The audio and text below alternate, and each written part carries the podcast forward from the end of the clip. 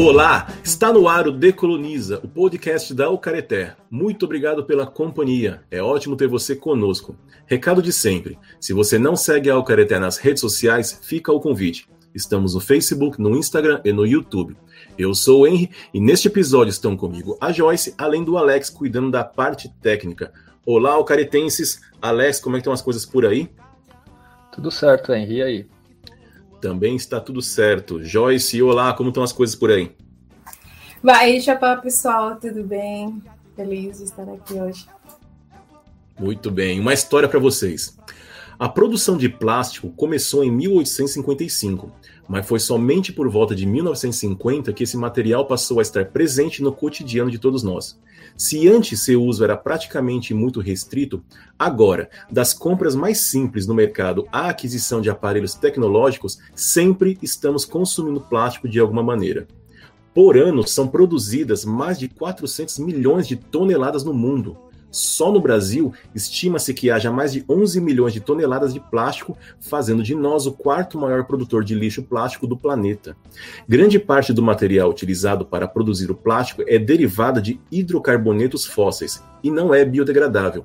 Isso significa que ele vai se acumulando em aterros ou em ambientes naturais e já se encontra resíduos de plástico em todas as principais bacias oceânicas. Hoje, é quase impensável uma vida sem plástico mas esse hábito tem contribuído muito para o aumento da poluição, da emissão de carbono e para o aquecimento global. Como já ficou claro, hoje falaremos sobre o plástico e para nos ajudar, convidamos a Raqueline Monteiro e a Isabela Ribeiro. Olá, Raqueline, muito obrigado por ter aceitado nosso convite.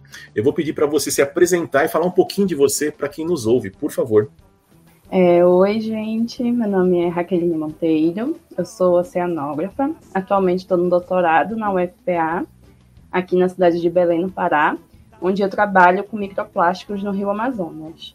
Também sou jovem embaixadora do Oceano Atlântico, onde eu represento o Brasil entre as comunidades do Oceano Atlântico, né? E faço outros trabalhinhos também de mobilização sobre a década oceânica aqui no Brasil, na região norte faço parte do grupo científico também Expedition, que é um grupo de mulheres que trabalham em, sobre diversas temáticas da poluição plástica e dando aqui um pitaco, colaborando em vários outros projetos.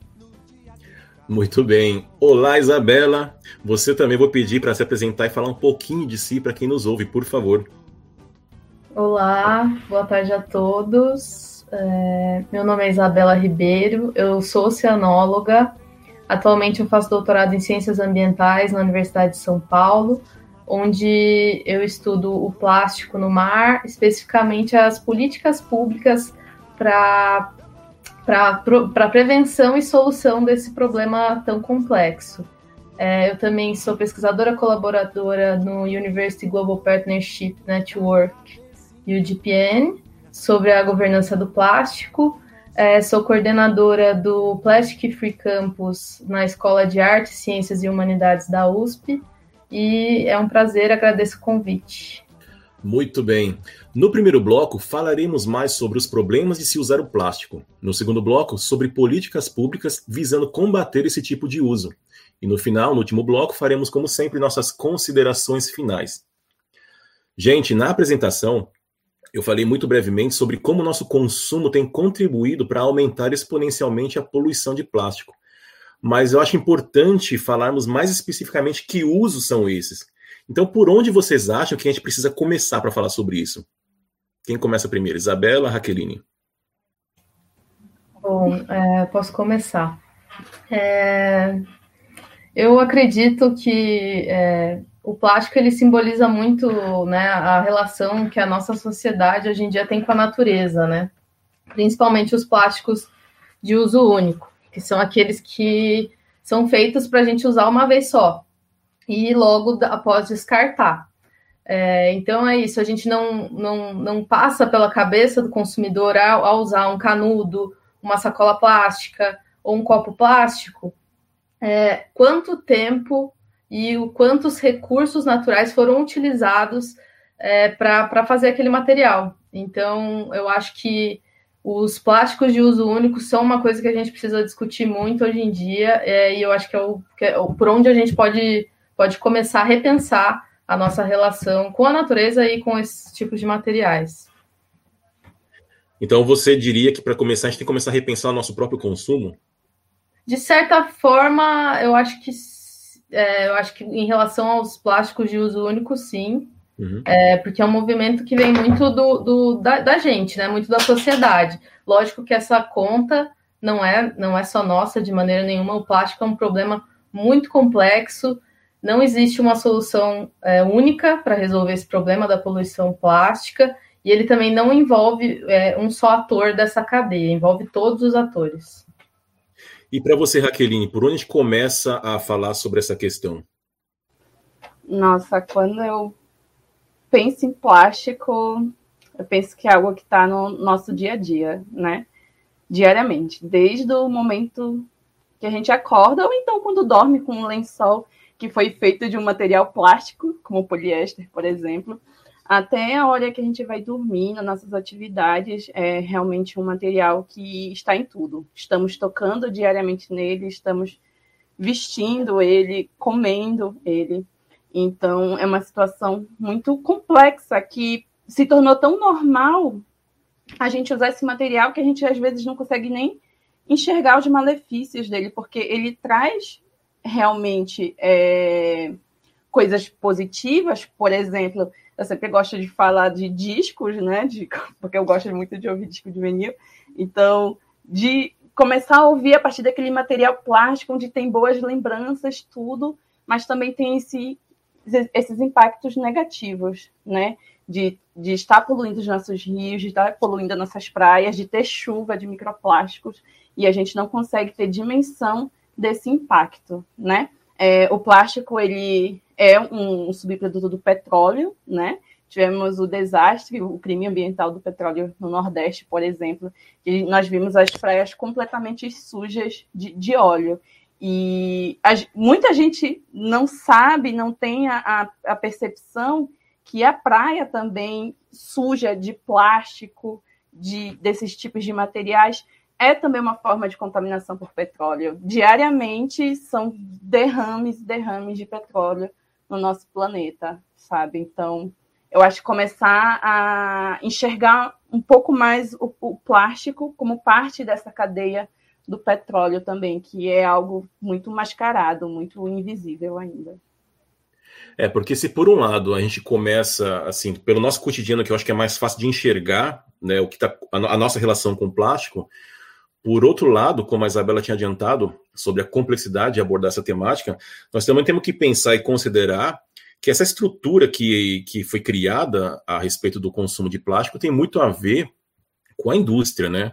Porque me parece que as indústrias elas vão se projetando, elas vão se estruturando para criar uma espécie de dependência no consumidor e, responsa e acabar responsabilizando o consumidor por uma, por, uma, por, uma, por uma questão que, na verdade, ela começa, né? E eu dou um exemplo próprio. Eu lembro quando eu era criança, no mercado, a gente, quando ia fazer compra, as compras vinham no saco de papel, não vinham em sacolinha de plástico. Só que depois de um tempo só se usou plástico. E aí hoje está tá se tentando a, a, tirar o plástico do mercado, só que é aquela tentativa meio assim, né? Meio para inglês ver, porque está lá ainda, fala que não pode, mas se você pagar 10 centavos por saquinho, você pode levar o saquinho. Então, na verdade, eles estão. Eles arrumaram outro jeito de ganhar mais dinheiro em cima de uma situação. É, é realmente bem complexo, assim, porque plástico está muito relacionado ao consumo, né? E na sociedade capitalista que a gente vive, quanto mais consome, mais somos felizes. Tem, passa essa ideia de felicidade, né? Então, quando a gente usa um, ob, um objeto, um produto que geralmente tem uma embalagem plástica ou participa de alguma forma dessa cadeia, está associado, é, tá associado a esse sentimento de bem-estar que é vendido também. Então, quando você usa plástico, você é mais feliz. Quando você usa plástico, por exemplo, você está tendo uma atitude mais higiênica, porque também o plástico passa essa, essa mensagem que é mais higiênico, que é mais saudável, sabe?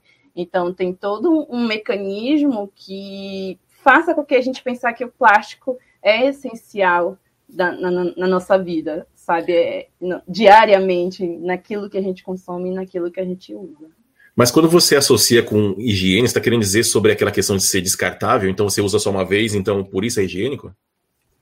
Sim, é, porque geralmente, por exemplo, tem uma questão bem prática, por exemplo, dos alimentos, né? Dos alimentos naturais, por exemplo, frutas e, e, e frutas e legumes. Geralmente, quando é aquela fruta mais feinha, sabe, que tem uma casca feia ou tá um pouco machucada, as pessoas não gostam de usar porque tem a percepção que não tem valor, né? Tá ali machucado, tudo. Agora, quando vem com uma embalagem super bonita, que tem, às vezes, um valor maior também, é um produto um pouco mais caro, aí as pessoas têm a ideia que aquilo é mais necessário, sabe? Essa ideia que, ah, tô pagando por isso, mas olha como vem aqui, vem bem embalado, é mais higiênico. Então, tem essa lavagem, é uma lavagem cerebral, né? tem essa lavagem cerebral de que se a gente usa aquele produto que está embalado naquele plástico, e geralmente é um plástico colorido, né? Porque ele tem cores vibrantes justamente para usar desse, desse mecanismo para a gente poder comprar. Uhum. Pode falar. É, só complementando essa, essa coisa que a Raqueline colocou, é muito, é muito interessante isso e é, e é muito verdade. É, é, é, tipo, é uma coisa que a gente não percebe, mas a gente associa muito o plástico a essa coisa da, de ser mais higiênico. E uma, uma coisa muito interessante que eu descobri numa, nessa pesquisa que eu estava desenvolvendo recentemente sobre a governança do plástico e tal, e o impacto da Covid, é, foi justamente os discursos do, das associações e sindicatos da indústria do plástico que falavam que, é, que com a pandemia a gente está vendo a importância desse item na saúde dos seres humanos, porque é um, ele, não, ele não prolifera o vírus. Então, tipo, é, por isso que algumas políticas né, de banimento acabaram caindo, é, como a gente pode, sabe que é de São Paulo, né, do município de São Paulo, que que ia banir todo o plástico de uso único, não foi para frente, justamente porque, porque existia muito esse discurso da higiene, que você levando a sacolinha para casa, aí depois logo descartando ela, você não, não fica com vírus, enfim, mas isso é uma falácia, não é verdade. Outros estudos já comprovaram que o vírus ele fica mais no plástico até do que em outros tecidos. É bem, é bem louco isso, existe muito essa esse discurso da indústria e das associações né, de, das indústrias plásticas que, que é muito forte e agora na pandemia ficou muito evidente. É, sim, eu estava pensando de como que às vezes né, a gente conversou né, do, da questão né, do, do petróleo, né, é, o esvaziamento e como a gente às vezes não pensa como também o plástico ele pode é, gerar até incentivar ecocídios, né? A gente acha que tem a gente vê como tão sem perigo, né? O, o que chega ao consumidor final, mas realmente como é que ele está numa cadeia é, de ecocídios, basicamente, desde a produção, né, de hidrocarburos, é, a, a, mesma produção e, bom, eu estou só assustado que estou já ouvindo. É, mas, é, mas é uma coisa assustadora mesmo, né? Depois que eu comecei a, dar uma lida no material que a, a Isabela tinha recomendado, eu comecei a ficar com uma agonia tão grande. E aí, sempre que. De, de, faz, foi na última semana, na verdade. E aí, eu fui ao mercado nessa última semana duas vezes. E aí, eu comecei a reparar mais nas coisas que eu estou comprando que tem plástico. E aí, na verdade, você tem que começar a reparar no que não tem plástico, porque não existe nada que não tenha plástico. E olha que, assim, eu estou morando na Alemanha agora e aqui ainda existem muitas alternativas. Eu, por exemplo, não uso escova de dente que não, que não seja de bambu, porque aqui é muito fácil de achar e é barato, na verdade. Então, existem vários produtos, já tem empresas que estão, eu não diria que é preocupação, mas eu diria que já é de olho nessa, nesse mercado, nesse consumidor que é preocupado com essas temáticas, com essas questões. Então, já visando esse consumidor, ele começa a trazer alternativas de embalagem ou mesmo de produto, pensando que como ganhar em cima dessa, dessa realidade que né, tá se fazendo para todo mundo, né? Então eu acho que isso é bem interessante. E aí, só para pegar carona nessa questão que a Joyce falou sobre o ecocídio, primeiro, onde vocês duas podem me falar o tempo médio que o plástico demora na natureza para ele sumir? Ele não, ele não some, né? Nunca. Ele não some, nunca. Ótimo. Ele vai só se fragmentando, se fragmentando. E aí ele, ah, ele só vai plástico, ele vai se quebrando, por assim dizer, Sim. mas fica espalhado na natureza do mesmo jeito. Sim. Ótimo, porque eu tenho um dado aqui que vai deixar as pessoas mais assustadas ainda. Olha só, entre 1950 e 2017, estima-se que um total de 9,2 bilhões de toneladas de plástico foram produzidas. Isso representa mais de uma tonelada por cada pessoa que vive hoje no planeta. E a maior parte consiste em produtos e embalagem de uso único, como vocês estavam falando já. E agora tem uma questão aqui que é bem preocupante, que é menos de 10% de todo o plástico já produzido foi reciclado. Então eu já quero emendar com uma questão para vocês é a própria reciclagem, até onde reciclar é realmente positivo e até onde que assim existe de fato uma preocupação em se reciclar. É, então, o plástico ele não foi feito para ser reciclado. Ah, acho que essa é outra mentira também que, que contam para gente. É, ele tem um limite de, de reciclagem, né, na, um limite na, na quantidade que poderia ser reutilizado. Mas eu tenho um amigo que é catador, né, o seu Hernando, lá do Recife, e ele sempre separava, quando ele buscava o material em casa, né, que eu, eu pratico a reciclagem, ele sempre separava por cor. E aí eu vim descobrir que os plásticos coloridos, é, azuis, vermelhos, quando ele é derretido, ele é transformado numa cor marrom, sabe? Uma cor que não tem um apelo econômico, sabe? Ninguém compraria, por exemplo, dependendo do, do tipo de produto, ninguém compraria um produto por, um, por uma embalagem marrom. Diferente do plástico branco e transparente, que aí você pode moldar, dá para reaproveitar de diversas formas, né? E aí eu percebi, falei, caramba, muitos dos plásticos que tem no mercado são plásticos coloridos. E são plásticos que não têm um apelo comercial. Então, consequentemente, a taxa de reciclagem dele é muito menor. Porque o peso, o, o, o peso de venda dele, do, do, do, catador, que acho que era em torno de 25 centavos, era muito baixo quando comparado ao plástico de, de cor clara, né? Que eu acho que era 80 centavos ou, ou um real. Ambos valores super baixos, né? Mas a gente já percebe que quando a gente olha nos mercados, supermercados que são plásticos muito coloridos, provavelmente eles não serão reciclados, porque tem uma infinidade de aditivos que são colocados desses materiais que impedem a mistura de, dos plásticos, sabe? Então, se torna um processo muito custoso, é, não pode dizer que inviável economicamente, né? Mas tem uma taxa de lucro muito baixa, o que não é interessante para quem pratica e para quem vai comprar também esse material depois. Então, hoje, olhando assim, entendendo que a reciclagem é uma mentira, acho que dificilmente conseguiríamos chegar, por exemplo, a, a, no, no, modelo atual a 20% do, do material reciclado teriam que se, tem que se pensar né, em alternativas a, a esse plástico, em novas tecnologias, de um plástico que ele seja desenhado para ser reciclado. Mas aí é aquilo novamente, né? Não é interessante porque é muito custoso e isso diminuiria o lucro, a margem de lucro das empresas, sabe? Então, o, o jeito é não usar plástico, evitar o máximo que puder e fazer pressão política, né? Aquilo que a gente usa, aquilo que a gente come é, é, é político. Essa, infelizmente, assim, olhando como um cidadã, não necessariamente como cientista, né, é a única alternativa que, que eu vejo.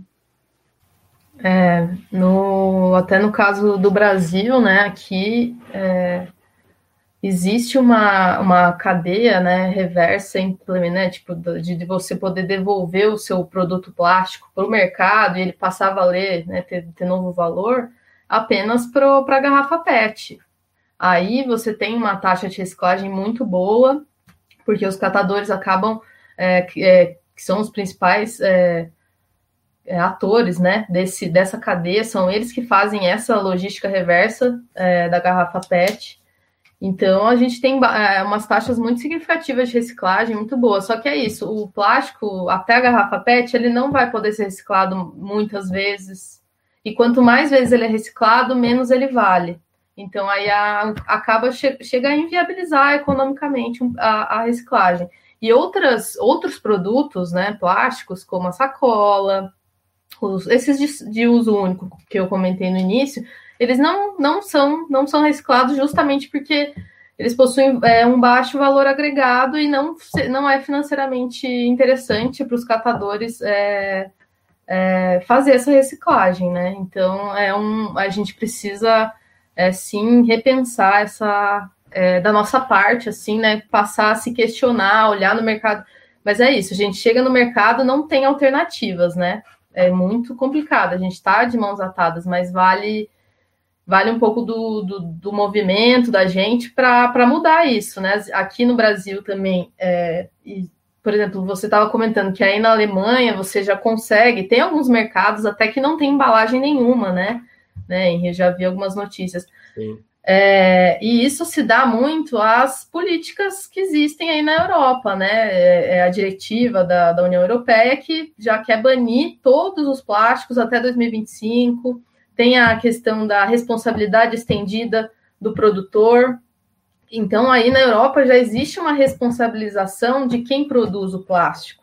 Então, as pessoas que estão produzindo são obrigadas a pensar em, em redesenhar os produtos, porque é eles que vão perder né? Uhum. É, é, eles que vão perder. Então, tipo, eles já já estão nesse movimento. E aqui no Brasil, não. Aqui no Brasil, a gente tem uma responsabilidade compartilhada, onde o consumidor é responsável, é, a indústria é responsável, o governo é responsável, todo mundo é responsável por uma coisa que a indústria joga para gente.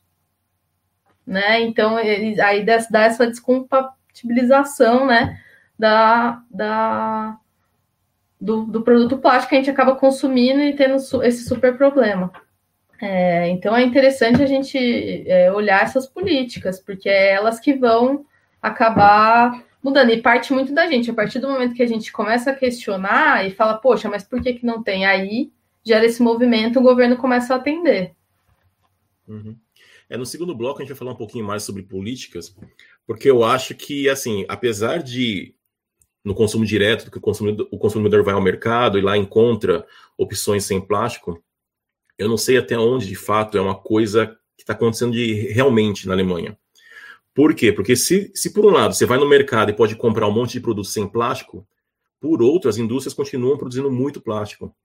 Né? Então, no segundo bloco, eu vou, eu vou, trazer uns dados ainda sobre que tem relação com essa temática, com a produção, que sai da escala do consumidor, ali, do, da realidade do consumidor, que entra numa esfera que a gente não, não enxerga porque a gente não está envolvido, não faz parte e tal. Mas que eu não sei até onde, que é por isso que eu falo, eu não sei se é real essa preocupação política da Alemanha. Me parece que é uma coisa muito da que vai na onda, porque se fosse real, teriam outras questões que também estariam sendo, sendo resolvidas, e eu estou vendo que não está sendo resolvida. Então, me parece que é mais um, um é até ruim falar isso, quando estamos falando de governo, mas me parece que é uma espécie de modismo, porque existe uma preocupação que está crescendo no, no, mundo, então, esses governos que são considerados mais progressistas, e isso é muito bizarro, porque a América não é nada progressista, né? ela é da centro-direita, então é, é, até meio complicado faz, trazer essas discussões. Mas, enfim, então, no próximo bloco a gente vai tentar discutir um pouco mais isso, mas eu quero focar nessa questão do microplástico, porque eu imagino que para muita gente, essa, essa, essa informação de que o plástico não, ele não se recicla, ele não, ele não se biodeg bio, não é biodegradável, ele vai ficar na natureza para sempre, a gente vai, pode levantar a seguinte questão. Tá, se ele vai ficar na natureza para sempre, como que funciona isso? Então aqui nós já, vocês já tinham falado para a gente que o plástico ele vai se quebrando, por assim dizer, até ficar numa micropartícula, até chegar nessa expressão que a gente tá, que a já até falou, que é o tal do microplástico, né? Então vamos falar um pouquinho sobre o microplástico, porque eu, eu, vi umas pesquisas recentemente falando que já tem microplástico dentro das pessoas. Então nós estamos consumindo microplástico sem perceber. Isso significa o quê? Que ou nós estamos bebendo água ou comendo alimentos que têm microplástico. Como que funciona tudo isso? O que está acontecendo no mundo, gente? Aqueline, começa, por favor, que você tinha mencionado essa expressão aí, que você também está pesquisando a respeito, né? É, então, é, primeiro só um um, um conceito técnico aqui. Tem o microplástico, né? Ele pode vir da fragmentação de produtos maiores. Então, por exemplo, uma embalagem plástica lá na praia. Vai pegar sol, vai pegar chuva, a, vai pegar onda, enfim.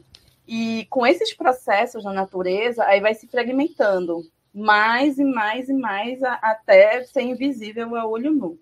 E tem também os microplásticos que vêm nos produtos que utilizamos.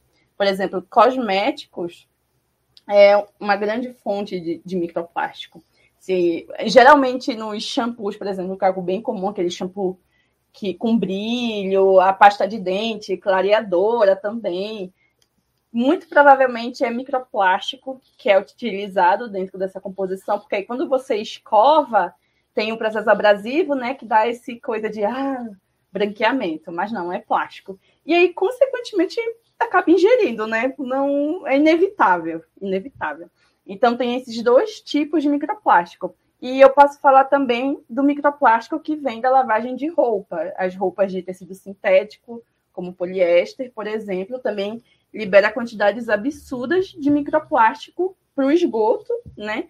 Que nas cidades, por exemplo, que tem tratamento de esgoto, esse microplástico não consegue ser filtrado, então, consequentemente, ele vai para o rio ou um lago que é a mesma fonte de água para o consumo humano, né? Então, a água que chega das nossas torneiras é a mesma água que está sendo contaminada ali pelo esgoto doméstico com microplásticos. Então, tem esse ciclo. É, nós lavamos os nossos alimentos, por exemplo, para quem compra um alimento orgânico, está lavando é, é, o alimento com água da torneira e está contaminando por microplástico ou outras infinidades de, de toxinas também. Então, realmente o microplástico está em tudo. Está nos animais. Um estudo recente publicado, agora não sei se foi pela USP, não lembro, que foi encontrado microplásticos no pulmão humano, né, no tecido mesmo. É, chuva de microplásticos que caem com a poeira, na nossa poeira da nossa casa, por exemplo. Quando a gente corta uma embalagem plástica libera também ali microplásticos que a gente não consegue enxergar. Então, o microplástico está realmente em todo lugar e ele é invisível. E, claro, tem o um problema de, de, de, acumulação, né? Mas geralmente esse plástico, quando ele é produzido, ele é associado com aditivos que tornam ele mais maleável ou colorido. E esses aditivos que vêm no plástico, eles são tóxicos, causam câncer, podem causar disfunção hormonal é, reprodutivo, demência, vários, vários, vários tipos de consequências podem ser associadas a, a esse microplástico. E, infelizmente, a gente ainda não tem estudo suficiente sobre isso, porque é uma área muito nova e é uma área também que requer muito recurso, muita tecnologia, não é uma, um estudo simples de ser feito, principalmente com humanos, né? Porque tem toda a questão de ética envolvida. Mas nos animais já tem sido percebido isso, sabe? Em, em pequenos crustáceos que vivem na água, eles foram intoxicados né, no, no, experimento, e aí percebia que ele dava voltas em torno de si, sabe? Então é uma verdadeira bomba química que as indústrias estão colocando dentro daquilo que a gente usa. Então, na, na agricultura também, né, a associação desses microplásticos com os vegetais, onde pode passar esses contaminantes. Mas também o microplástico no meio ambiente, ele pode dissolver substâncias tóxicas que vêm de outras atividades. Por exemplo, atividade mineradora, agricultura que usa fertilizantes ou mercúrio, esses contaminantes podem se associar ao plástico.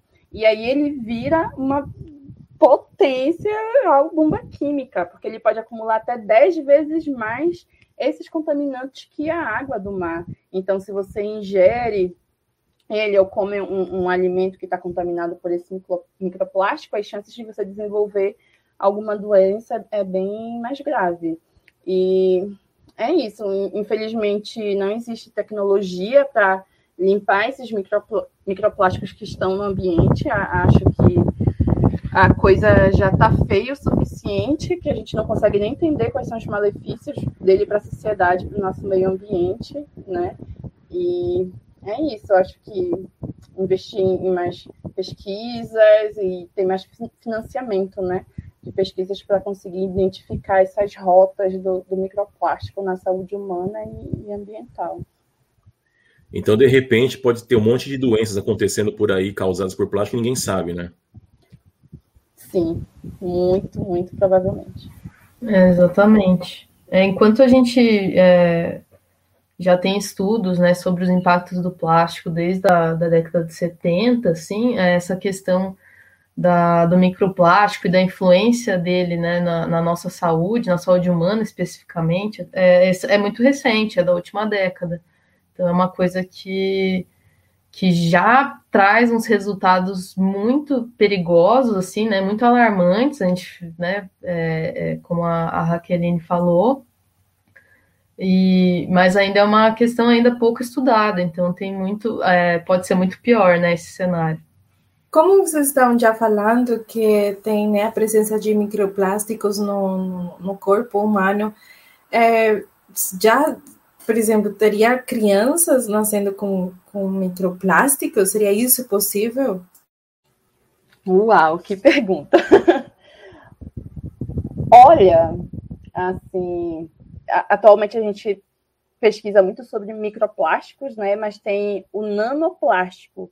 É, o microplástico, ele é do tamanho, por exemplo, uma caneta Bic, eu acho que todo mundo conhece, já viu uma caneta Bic, microplástico de um milímetro, ele é do tamanho do biquinho da caneta Bic, tem uma bolinha assim, é esse o tamanho dele. E aí tem o nanoplástico, que é uma, uma área científica mais recente, que é como se pegasse essa bolinha e dividisse ela em mais de 100 vezes. Meu então é Deus. é super, super, super pequeno. E quanto menor o tamanho do plástico, do microplástico, mais ele é abundante, muito mais. Então, sim, provavelmente temos microplásticos na corrente sanguínea, né? Que aí em mulheres grávidas, por exemplo, poderia passar para o bebê? Talvez.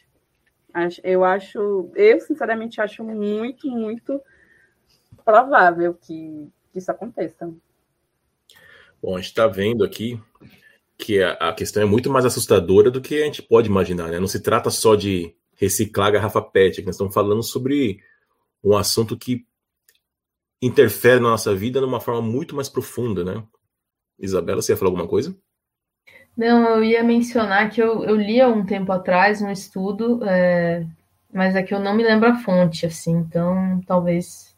E que é, falava disso sim, de, de plástico já em recém-nascidos, na corrente sanguínea de recém-nascidos e, e algumas é, disfunções que isso ocasionava, mas eu não me lembro, vou ver se eu encontro aqui e aí talvez eu possa compartilhar com a Joyce depois.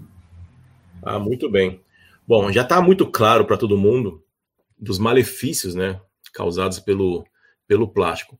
Então a gente vai encerrar esse primeiro bloco, vamos começar o segundo para falar sobre o que a gente pode fazer, o que, pode, o que tem sido feito para diminuir a presença desse plástico na, na nossa vida e no planeta. Voltamos já já. Decoloniza, o podcast da Ucareté.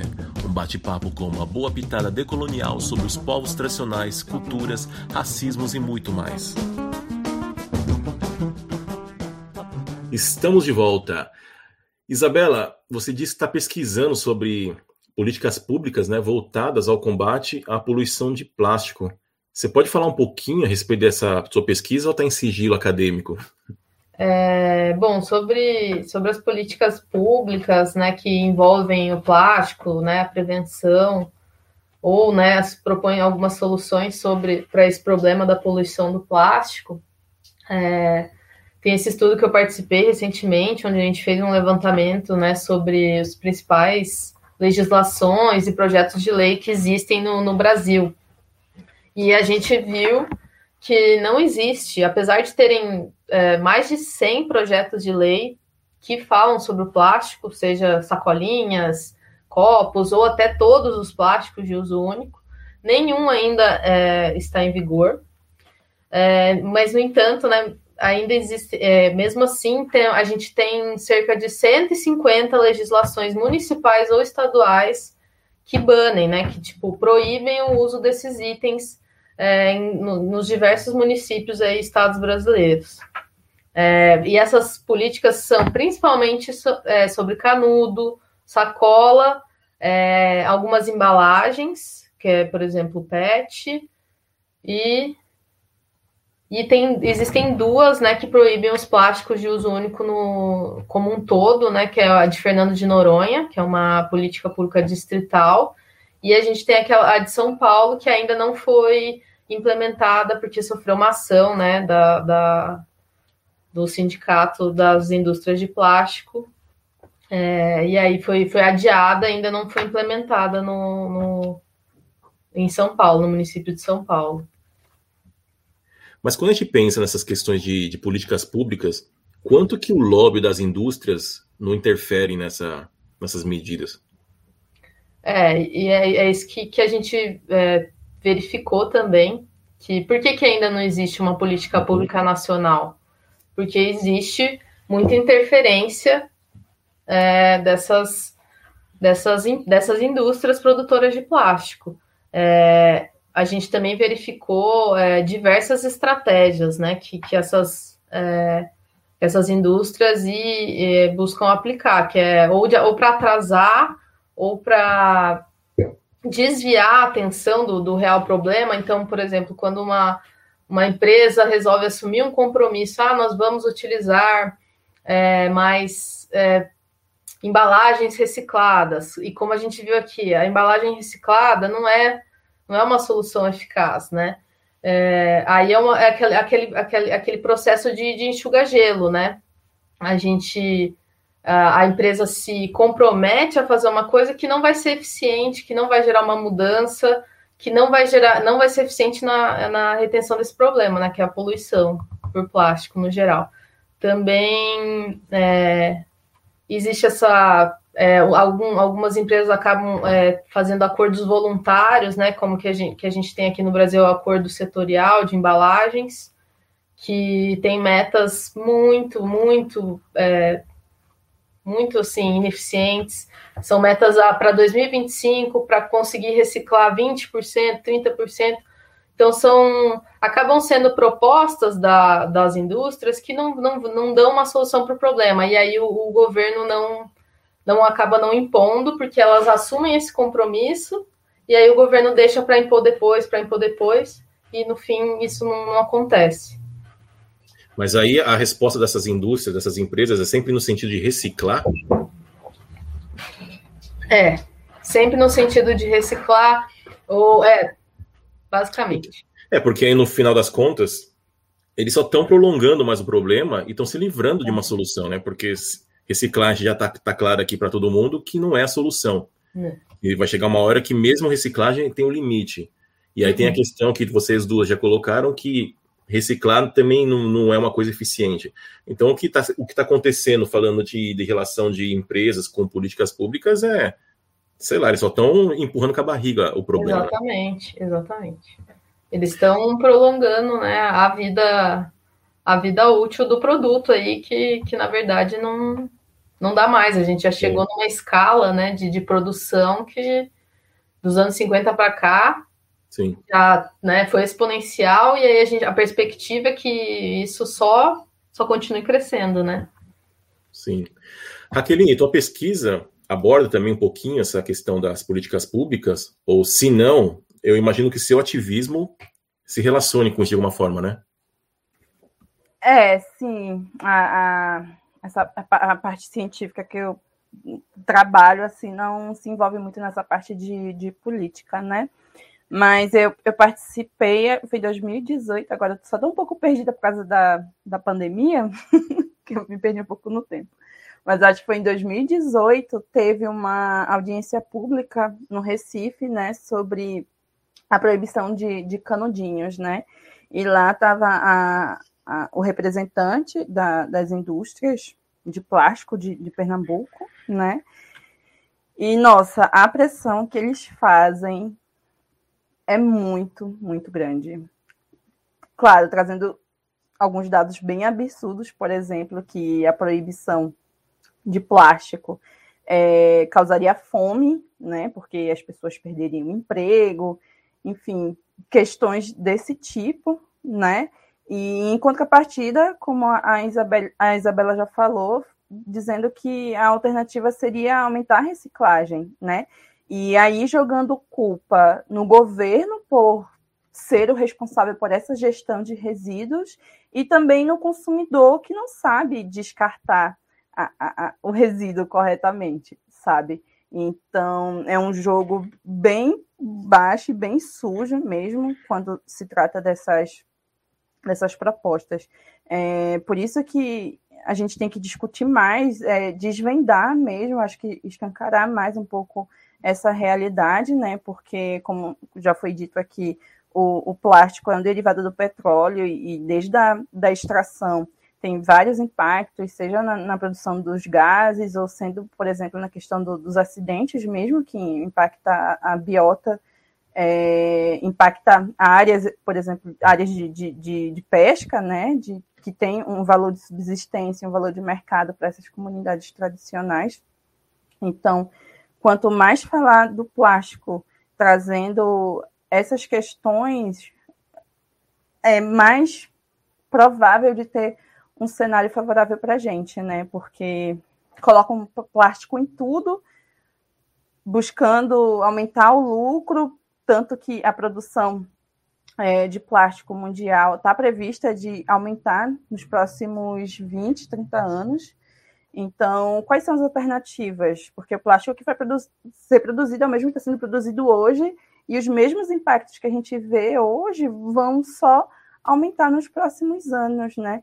Então, discutir mais e pressionar mesmo, porque uhum. o cenário daqui a algum tempo é, é, é bem assustador, porque o, o, o, plástico, o problema do plástico não é o único que tem no meio ambiente, né? A gente tem várias outras questões que está associado também, como o uso de agrotóxicos, fertilizantes, combustíveis fósseis, enfim, várias coisas. A, a, a nossa água, nosso planeta não vai aguentar por muito tempo. E, e até o momento que tem uma transição para um sistema que, que, seja mais sustentável, né, mais justo, quem que vai estar tá vivo até lá? Quem é que vai sobreviver Sim. até lá para participar uhum. desse momento, sabe?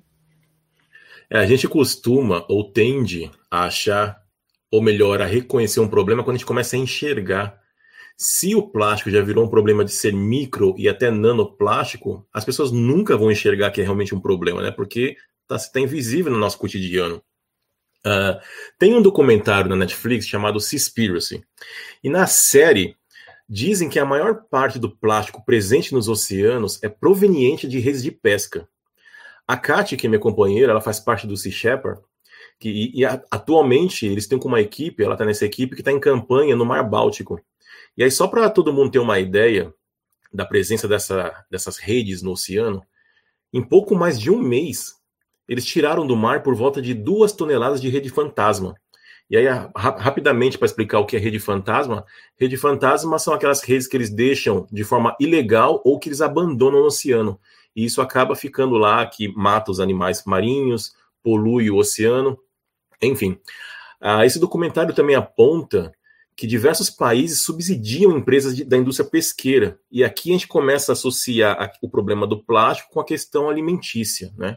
Ou seja, mesmo que todo mundo pare de comer peixe, a indústria ainda continua funcionando porque o Estado está pagando para eles.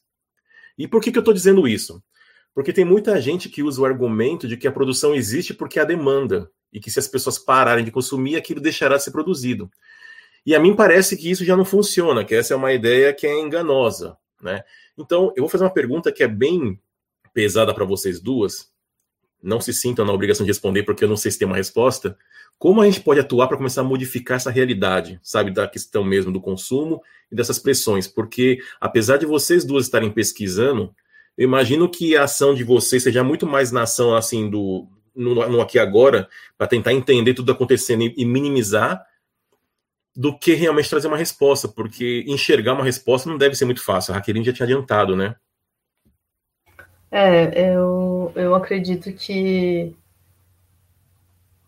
que é, é complicado. É, não, eu acho que não, há, não, não vai existir uma única solução e é, e a gente precisa atuar em conjunto, todos, é, apesar, lógico, é, existe algumas pessoas têm mais, algumas, né, as indústrias têm, têm mais força, têm mais é, protagonismo nessa nessa luta e nessa solução do que a gente.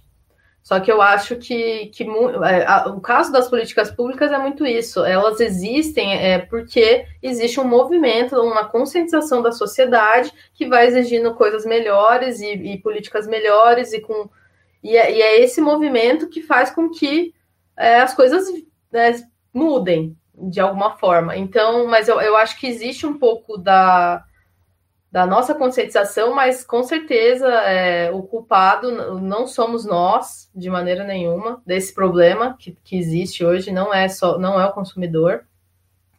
E é uma disputa assim, né, de Davi e Golias, mas eu acho também que não, não podemos desistir por causa disso, né?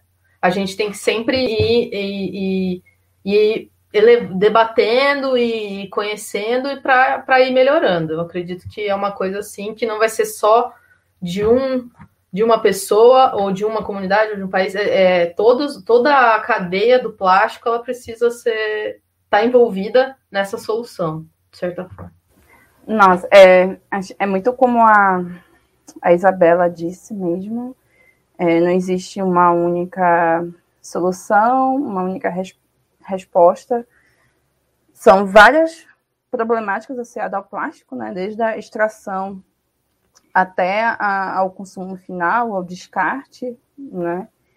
E pensar nessa, nessa solução juntos, né? Nessas soluções, porque é, dependendo de cada país, de cada continente, vai ter as suas singularidades, a sua cultura e forma de produção, né? Por exemplo, o Brasil, como a Joyce comentou um pouco antes, não, não é um país, por exemplo, que, que compra resíduos diferentes de muitos países da, da Ásia, que compram esse material da Europa, dos Estados Unidos, queimam e tem diversos impactos lá. Então, é um, um cenário muito conturbado, né, que precisa ser pensado individualmente dentro de cada país e, e dentro de cada país, dentro de, de cada região, porque são pessoas de, de classes diferentes, são pessoas de áreas diferentes que sofrem o impacto do, do plástico de, de, forma diferente.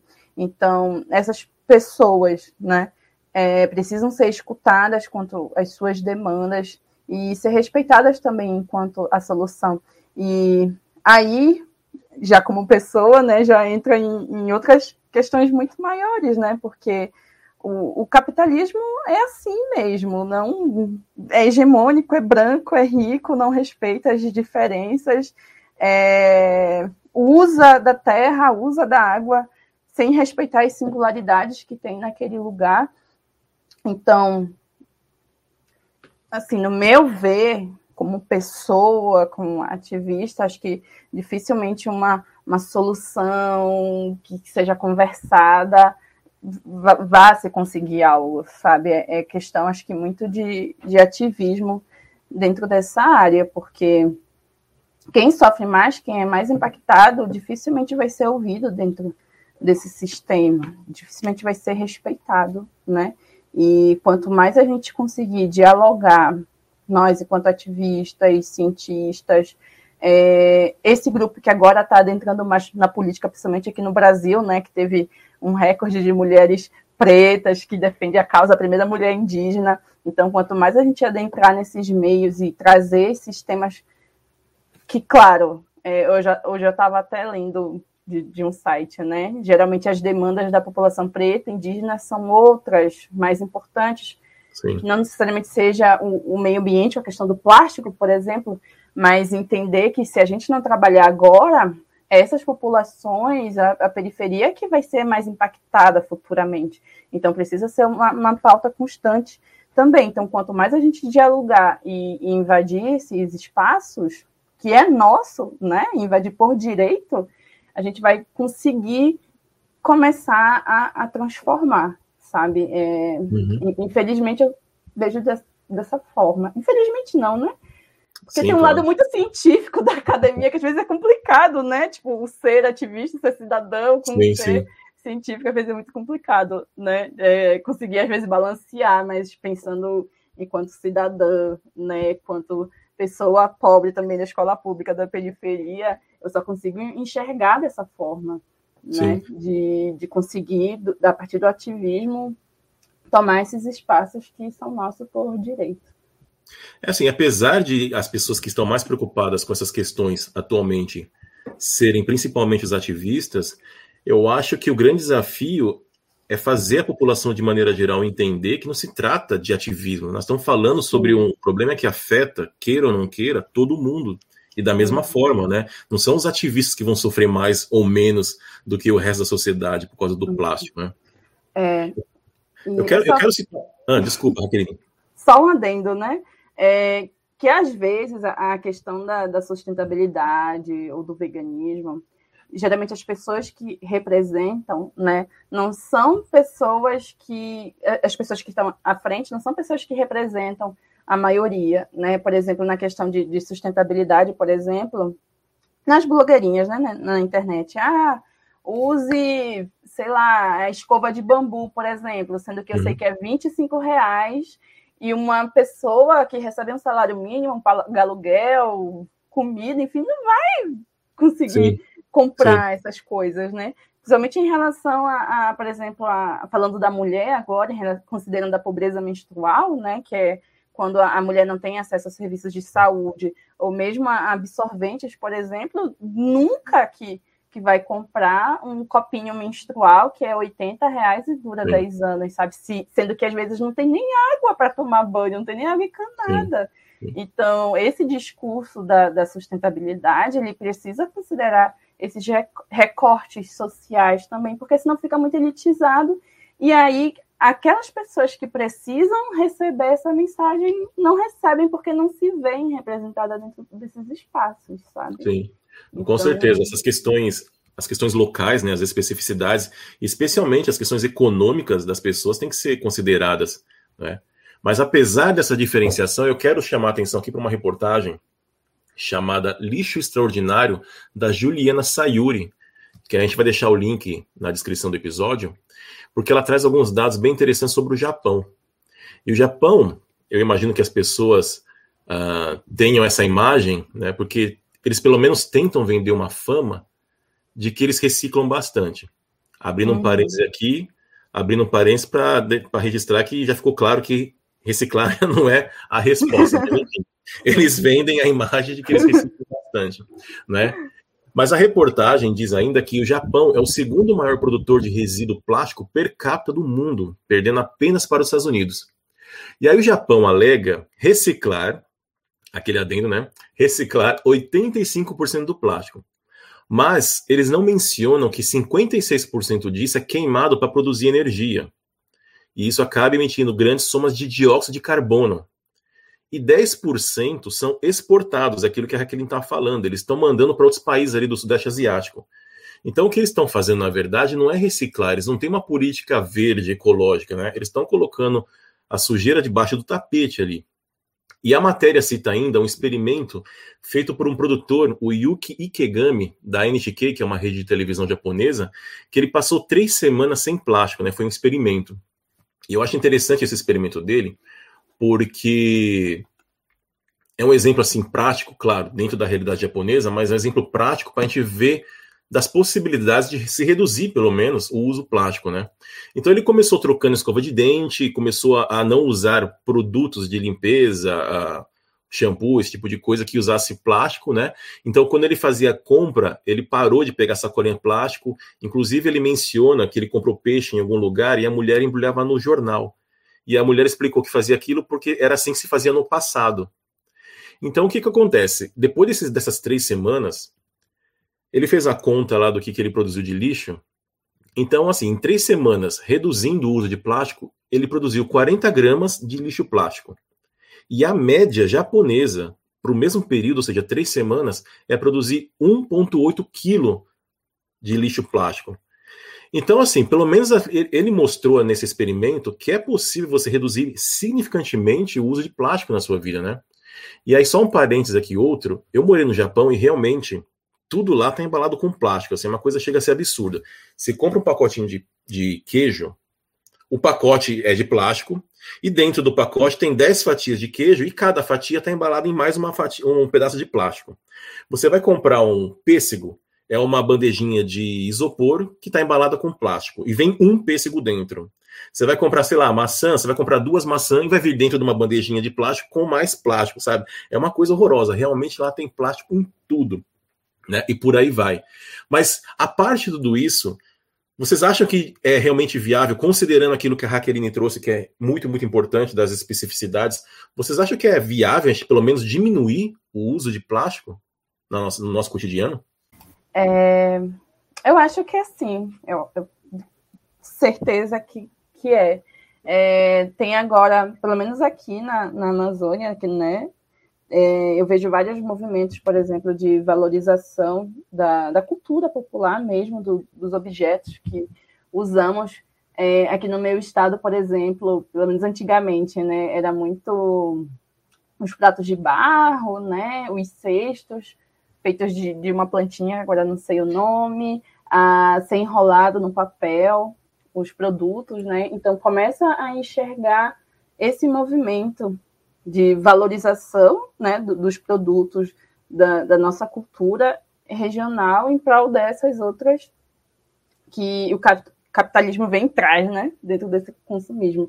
Então, dentro desses pequenos hábitos, é, é muito, muito, muito provável de conseguir diminuir a, a produção de plástico, né? Mas, por outro lado, só quem vai começar a consumir isso é a partir do momento que a gente começar a discutir mais isso, sobre a nossa cultura, sobre os nossos hábitos, de que forma eles podem é, contribuir para a diminuição de lixo e para a geração de renda para dentro do, do, do, nosso, da nossa região, né, do nosso local. Então, eu, enquanto pessoa, assim, busco sempre comprar. Por exemplo, eu já não vou mais em, supermercado grande, eu geralmente vou em mercado de bairro, onde eu posso pesar direto no caixa, ou eu vou na feira mas tem uma logística dentro disso, né? É, eu consigo ainda organizar meu tempo para ir à feira, para cozinhar, mas diferente da minha mãe, por exemplo, que ela trabalha praticamente o dia todo, sai de manhã porque mora longe do trabalho e volta à noite, essa logística, por exemplo, é muito difícil. Então, acaba comendo algo que já é embalado ou indo no mercado para fazer uma compra no final do mês porque seria mais barato e aí, consequentemente, tem menos opções sem plástico, né? E não consegue ir à feira, né? É, consumir produtos sem plástico, por exemplo. Então, hoje eu, eu tento conversar com ela, né, para dialogar mais, porque nunca é um processo fácil. Às vezes a gente viveu 20, 30 anos dentro de uma realidade e mudar a nossa cabeça diante disso é, é realmente bem complicado, mas é um trabalho de formiguinha ali. Acho que quanto mais a gente conversar sobre a forma que o plástico está inserido na nossa vida, na nossa rotina, e buscar alternativas dentro disso, eu acredito que seja completamente viável diminuir o consumo de plástico. E para você, Isabela? Bom, é, é, concordo muito com o que a Raqueline falou. É, a gente precisa pensar né, nas diversas realidades que a gente tem, principalmente aqui, né, falando de Brasil, né? país tão, tão desigual. É, mas concordo com ela, eu acho que vale um, um movimento no sentido de, de as, na sua realidade, no seu contexto, repensar, falar, poxa, mas por que, que eu vou pegar essa colinha se eu posso levar a minha aqui? Enfim, é, é agir dentro do seu, do seu círculo, né? E, e, e tentar ir mudando aos poucos os lados, não é tipo, ah, hoje, hoje, tipo, hoje, pronto, nunca mais vou usar plástico. É muito difícil até para gente que tem, né, é, melhores acessos a outros tipos de materiais. É, por quê? Porque o plástico, ele desde a década de 50, que ele começou a ser produzido em larga escala, ele é vendido, né? Todo mundo compra essa ideia, pô, o plástico veio para revolucionar o mundo, o plástico salva vidas, o plástico ele facilita o nosso dia a dia, ele. É, enfim, esses dias eu até vi uma questão no, no Instagram que eu não tinha parado para pensar que por que, que a gente vê aquelas frutinhas cortadas, né, já sem casca embalada no, no supermercado, né? Todo mundo critica, né? O pessoal que é contra plástico super critica. Por quê? Porque tem gente deficiente que às vezes mora sozinha, não consegue cortar ou descascar a fruta, então ela vai lá e compra né? Eu achei, eu não tinha, não tinha conhecimento dessa realidade. E eu falei, poxa, é verdade, né? É, e é isso. Então, tipo, é dentro do seu contexto, o que, que você consegue fazer para mudar, né? Porque o problema ele existe, ele está aí, ele tá afetando, ele afeta todo mundo, e afeta de maneira desigual, mas afeta todo mundo. Então, dentro do seu contexto, o que, que você consegue fazer para modificar? É, a gente sabe também que os produtos sem plásticos, eles já eles são mais caros, né? É, são produtos que, que não é para qualquer pessoa tem, tem acesso. É, isso é um dos grandes problemas, né? Porque o, o plástico ele é isso, ele, ele além dele vir com essa com esse discurso de que ele salva vidas, ele facilita a nossa vida, ele é higiênico, ele é nossa, não sei o quê, ele não, ele não contabiliza todos os danos, né? Todos os danos desde o início lá da extração do petróleo, depois a produção, da emissão, a, as indústrias, né? É, a indústria do plástico, desde a extração, elas são as grandes responsáveis pela emissão de gases de efeito estufa. São é, tipo os grandes vilões. 90% dos gases de efeito estufa são dessa indústria. Então, tipo, a gente não contabiliza o dano da indústria do plástico e, e, e, e por isso que eles são baratos. Se a gente passa a contabilizar, eles não vão ser mais entendeu? Então, tipo, é isso. Mas eu acho que o movimento é muito nesse sentido, dentro da sua realidade, o que, que você consegue fazer, seja falando, conversando, conscientizando as pessoas do seu lado, ou, ou apenas negando um canudinho de plástico quando você está indo no restaurante ou no, ou na, ou no supermercado, não pegar a sacolinha, enfim. Eu acho que é, que é por aí, assim. Eu acho que está em jogo o próprio modo de vida, né? E até uma reflexão que, sei lá, talvez seja muita ladainha, mas nós temos que repensar a própria questão existencial, né? Que nós estamos fazendo aqui, né, que nós estamos fazendo com. Porque as pessoas discutem muito sobre o legado, né? Sobre o que nós estamos fazendo com a Terra para as próximas gerações. E essas pessoas não se deram conta que nós não estamos falando de próximas gerações, estamos falando hoje, né? Nas nossas vidas. Que mudar a nossa forma de viver é para tentar trazer um pouco mais de, de saúde, de qualidade para as nossas vidas. Nós não estamos mais falando da geração dos nossos filhos, dos nossos netos, estamos falando sobre a nossa geração. Eu acho que eu acho isso que tem que dar um estalo na cabeça das pessoas, se darem conta de que já não se trata mais de modo de vida reduzir plástico, trata de uma necessidade de vida já, né? Porque nós estamos falando sobre nossa saúde. Ah, no bloco anterior a gente está falando sobre as doenças que isso pode desencadear na pessoa. Então, é, é uma coisa meio. É, é pavorosa, né? Quando a gente para para pensar, uh, a gente está falando em off aqui, a Joyce toda hora se mostra completamente assustada com tudo que a gente está falando aqui, com essas informações, porque de fato são assustadoras essas informações, né? Então, passou já da hora da, gente começar a pensar que quando a gente fala assim, conscientizar, fica parecendo que é uma coisa de um, uma pessoa que é superior falando para uma pessoa que é inconsciente, né? Não se trata daquilo, uhum. Não, entende tudo que está acontecendo, ela não, ah, eu, você ainda não se deu conta do, do risco que você está vivendo e eu sim, então eu estou aqui para te conscientizar.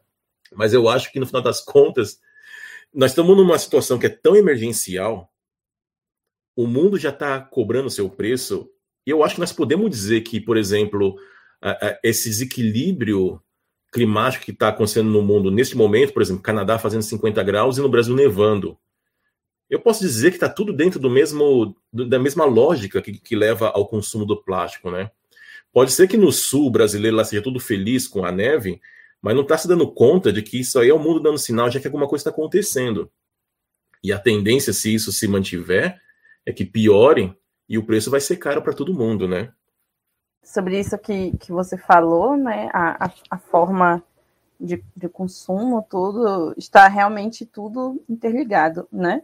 É, me aprofundando mais, estudando mais é, sobre plástico, né? Porque até então eu estudava sobre plástico no ambiente, mas o plástico se relaciona com econômico, com social, com, com diversas áreas. E aí eu vim é, e vi que, sim, o, o, plástico vem do petróleo, né? Mas do petróleo também tem outros subprodutos, por exemplo, os fertilizantes, os agrotóxicos, e tudo isso está relacionado, por exemplo, ao alimento. Aquele alimento que eu como embalado, aquele processado, né? Está numa embalagem plástica, que provavelmente é um alimento que foi utilizado com algum aditivo que veio do petróleo, que aquele alimento veio de, de uma plantação, de uma monocultura que utilizou fertilizante que veio do petróleo, sabe? Está tudo, tudo interligado e a nossa sociedade nunca esteve tão doente, né, quanto agora justamente por conta dessa forma de uso, essa forma de produção que a gente tem, tem tido. É, eu, eu, gostaria de fazer uma pergunta. Então, quando vocês estão falando da, da reciclagem, né, que no caso é algo é, que não é a solução e é ineficiente, é, eu fiquei pensando que às vezes as pessoas podem pensar, então, que não é legal reciclar, sabe? Fiquei pensando que de repente a pessoa, alguma, as pessoas que estão ouvindo de repente podem falar, ah, então eu não vou mais separar o lixo porque reciclagem não é a solução. É, o que, que, que vocês diriam sobre isso, assim? É, na, ver, na verdade, é, não é bem isso, né? É, a reciclagem ela tem um papel importante na solução e como a gente falou aqui algumas vezes, né? Não existe uma única solução. Então, a reciclagem sozinha não é a resposta. É mais nesse sentido, né? Que porque por infinitas coisas que a gente já discutiu aqui também hoje, que é a questão de que muitos plásticos não são reciclados, o isopor, que é um tipo de plástico, não é reciclado, é, as embalagens de bolacha e a maioria de, de, de, dos alimentos industrializados, né, aqueles, aqueles laminadinhos, não são reciclados. O que é reciclado é, um, é, é, é, a, é a garrafa PET, são pouquíssimos materiais plásticos que são reciclados. Então, é, não é isso, tipo, né, é, não é muito nesse sentido, ah, não, não reciclem, não, reciclem sim, reciclagem é muito importante, ela é fonte de renda de muitas pessoas e, e ela é sim muito eficiente, só que não é a única solução quando a gente fala de plástico. É, então é, é, mais, é mais nesse sentido que a gente precisa repensar a nossa relação com esse tipo de item, é, porque é um item que a gente usa muito rápido pela, pela quantidade de, de recurso e tempo da, né, que foi utilizado para a criação dele. Então, é só, eu acho que é muito repensar o consumo, principalmente dos plásticos de uso único, que, que, é, que a gente usa e joga fora, e é mais nesse sentido, que não a reciclagem não é a única solução. A gente precisa repensar a produção, a extração, o consumo, to toda a cadeia do plástico para chegar numa solução para esse problema. Ah, perfeita a fala da Isabela. É, a reciclagem, até porque não existe só reciclagem do plástico, né? Quando, agora eu falando, tem outros materiais, por exemplo, como metal, das latinhas, tem também uma reciclagem um pouco mais tímida do vidro, por exemplo. Então, é importante, até porque se não fosse a reciclagem, muito, muito mais plásticos estariam no, nos rios, nos mares, contaminando tudo. Então, é, é sim uma alternativa, mas não é a melhor e não é a única a ser feita. E lembrando também, como, e destacando mais uma vez, como a, a, a Isabela falou, que ela é fonte de renda, né? A reciclagem no, no, Brasil ela é principalmente feita por catadores, por famílias que dependem diretamente desse tipo de trabalho, né? Então, reciclem, sim, mas ela não é a, a única alternativa. A gente precisa reestruturar, né, redesenhar como a gente tem utilizado o plástico, como a Isabela falou. Muito bem, gente. Com isso, nós vamos chegar ao final desse segundo bloco. Voltamos já já para nossas considerações finais. Decoloniza, o podcast da Ucareté. Um bate-papo com uma boa pitada decolonial sobre os povos tradicionais, culturas, racismos e muito mais. Raqueline e Isabela, muito, muito obrigado pela presença de vocês. Antes de terminar, alguma de vocês quer fazer alguma consideração final, Raqueline? Ah, é, agradecer por estar aqui. Eu já escuto o podcast através do, do compartilhamento da Joyce no, no WhatsApp. É, pensar né, sobre o, o plástico agora, é, entender que ele não é o, o, único contaminante das nossas águas, diversas outras atividades relacionadas ao plástico também contaminam, né? Mas atualmente o que está em foco é o plástico.